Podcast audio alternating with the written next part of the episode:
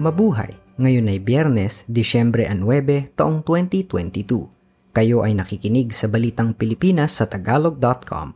Sa ating pangunahing balita, utang ng Pilipinas lumobo sa 13 trilyon, 600 at 47 bilyong piso. Inflation rate tumaas sa 8%. 47 estudyanteng iskolar na Aprikano na uwi sa pagbabalat ng manok sa Taiwan.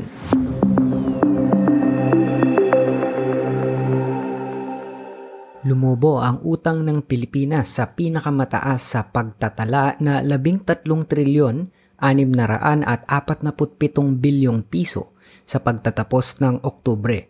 Ayon sa Bureau of Treasury, ang kabuoang utang ay tumaas ng 1 trilyon at 700 at 10 bilyong piso o 16.31% simula noong pagtatapos ng Desyembre taong 2021.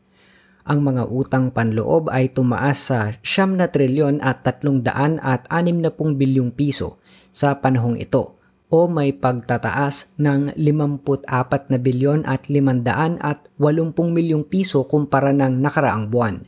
Ang panloob na utang ay tumaas dahil sa paglalabas ng pamahalaan ng 55 bilyon at 830 milyong piso na securities habang bumabagsak ang piso laban sa dolyar. Sa pinakahuling palitan ng dolyar sa piso noong Miyerkules, Disyembre 7, ito ay nasa 55 piso at 45 sentimo sa isang dolyar. Samantala, ang utang panlabas naman ay nasa 4 na trilyon 200 at 80 bilyong piso o may pagtataas na 69 na bilyon at 300 at 40 milyong piso mula noong Setyembre.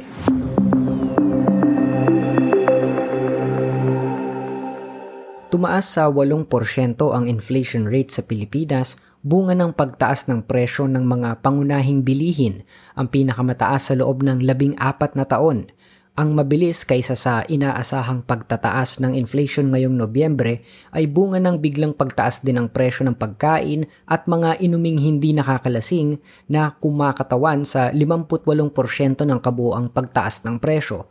Noong Oktubre, nasa 7.7% ang inflation rate. Noong isang buwan, ang Bangko Sentral ng Pilipinas ay nagtaas ng ikalawang sunod na 75 basis point interest rate hike at nakikitang mas marami pang pagtataas na mangyayari hanggang sa kalagitnaan ng taong 2023. Sinabi ni BSP Governor Felipe Medalla na ang pagtataas ng rate sa pagpupulong sa Desyembre 15 ay maaring mas maliit na bilang pagsabay lang sa hakbangin sa pulisiya ng US Federal Reserve.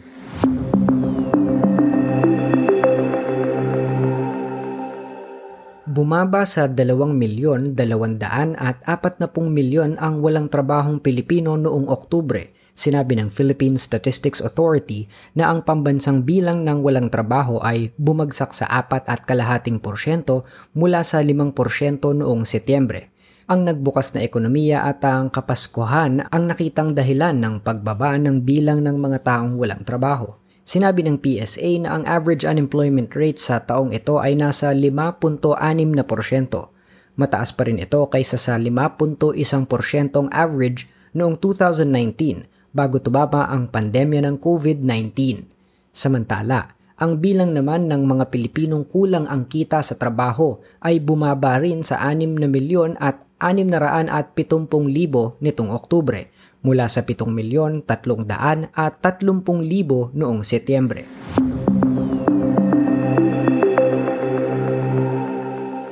Pinahinto ng pamahalaan ang pagpapadala ng mga overseas Filipino workers o OFW sa India ito ay bunga ng kabiguan ng India na matugunan ang kinakailangan upang makonsiderang compliant destination country ito ayon sa Philippine Overseas Employment Administration o POEA.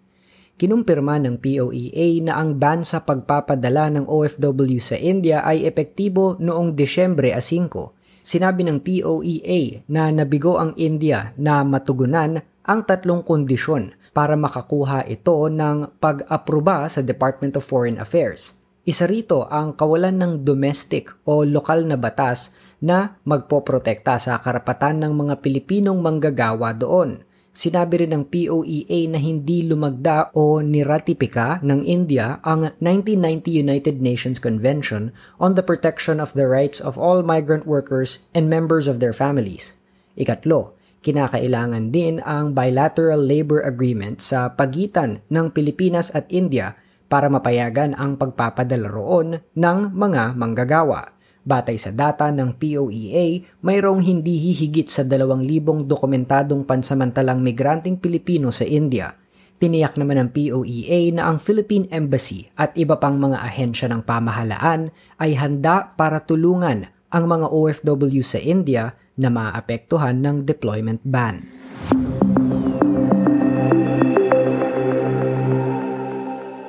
Pinaghahanap ng mga otoridad ang isang lalaking inakusahang nanloko sa mga lokal na mamumuhunan. Makaraang hikayatin ang mga itong maglagay ng kanilang pera sa kanyang kumpanyang Silver Lion Livestock Trading Corporation sa Zamboanga City.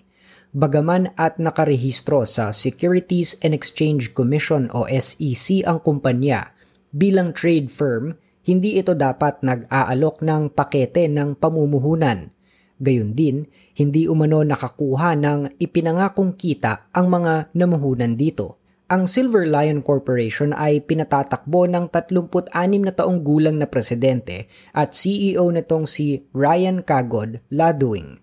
Ni-raid ng National Bureau of Investigation at SEC ang dalawang sangay ng kumpanya ni Ladoing sa Zamboanga at nakuha ang 15 milyong pisong cash, mga baril at bala at maraming dokumento na pinaniniwala ang nagtataglay ng mga illegal na transaksyon sa negosyo na kahalintulad ng Ponzi scheme.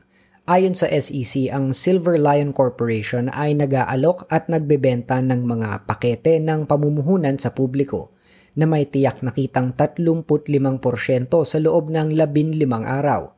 Si Ladwing nananatiling pinaghahanap ay may kinalaman din sa isa pang investment scam sa pamamagitan ng RGS World Marketing na ipinasara ng SEC noong 2021. Isang district office chief ng Philippine Drug Enforcement Agency o PIDEA at dalawa pang ahente ang naaresto sa isang buy-bust operation sa Taguig City Kinilala ang mga suspek na sina Enrique Lucero, hepe ng PIDEA Southern District Office, at sina Anthony Alabastro at Gire Ilaguno na ahente rin ng naturang district office.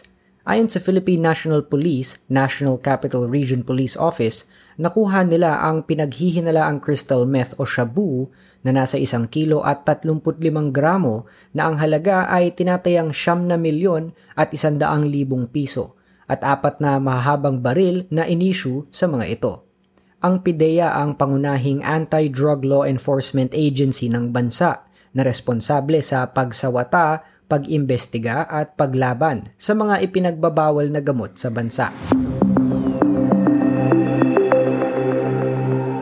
Sa trending na balita online, bigyan ng food pills yan Viral ngayon online ang suhestyon ni Sagip Party List Representative Rodante Marcoleta kay Science and Technology Secretary Renato Solidum Jr. na gumawa ng pagkaing nasa pill upang masolusyonan ang problema sa kagutuman sa bansa. Sinabi ni Marcoleta na ang produksyon ng food pill na tulad ng kinakain ng mga astronaut sa kalawakan ay maaaring makatulong para manatiling buhay ang mga mahihirap na pamilya ilang mga netizen ang kumwestiyon sa suhestyon ni Marcoleta at nagsabing insensitibo ang mambabatas. Anila, kailangang solusyonan muna ang problema sa kahirapan para maresolba ang kagutuman. May nagsabi pang netizen na ang mambabatas ang dapat na magtesting ng pill na ito at huwag kumain sa loob ng isang buwan upang maipakita ang kanyang sinseridad at malaking kagustuhan na maisulong ang anila ay kakatwang panukalang ito.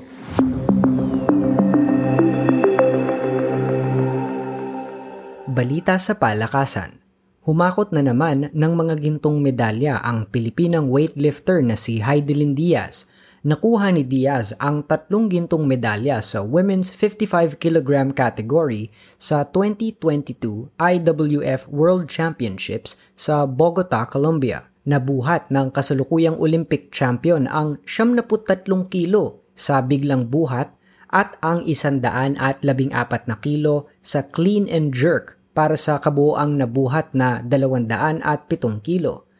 Naungusan niya ang pambato ng Colombia na si Rosalba Morales na nakabuhat ng 179 na kilo at ang representante ng Mexico na si Ana Gabriela Lopez na nakabuhat ng 178 kilo.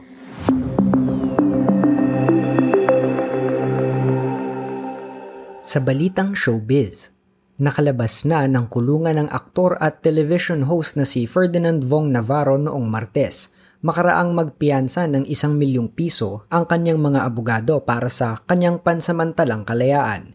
Ang piyansa ay iniharap sa Taguig Regional Trial Court Branch 69 na siyang may jurisdiksyon sa kasong rape na isinampa ng modelong si Denise Cornejo laban kay Navarro. Namayat at mukhang pagod si Navarro kaya't hinihiling ng mga abogadong pauwiin muna ang aktor sa kanyang pamilya. Sa pagpayag na magpiyansa, Sinabi ng trial court na hindi pa sila kumbinsido sa panahong ito na may kasalanan si Navarro base sa mga alegasyon ni Cornejo. Sinabi rin ng korte na may mga hindi nagtutugma sa mga kwento ni Cornejo kaugnay ng kung paano naganap ang panghahalay.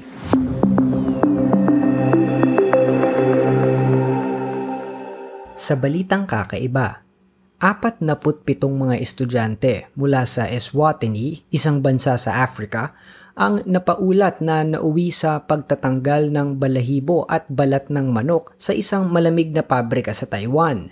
Ang mga estudyante ay hinikayat ng Mingdao University na nasa Changhua County para mag-aral ng libre para makakumpleto ng isang bachelor's degree sa ilalim ng work-study program.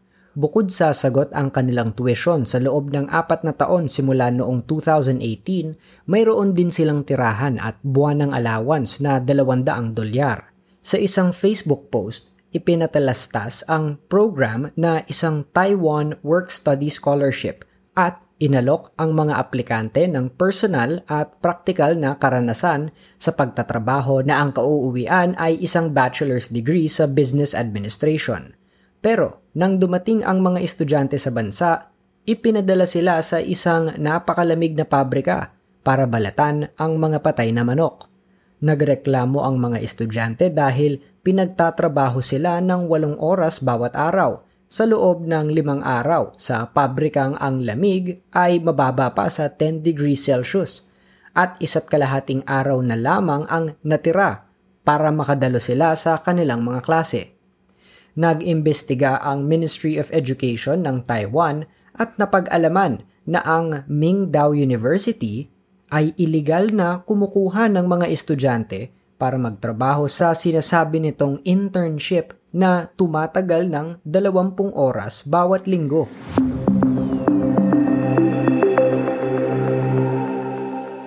At yan ang kabuuan ng ating mga balita ngayong Disyembre 9, 2022 para sa tagalog.com. Basta sa balita, lagi kaming handa.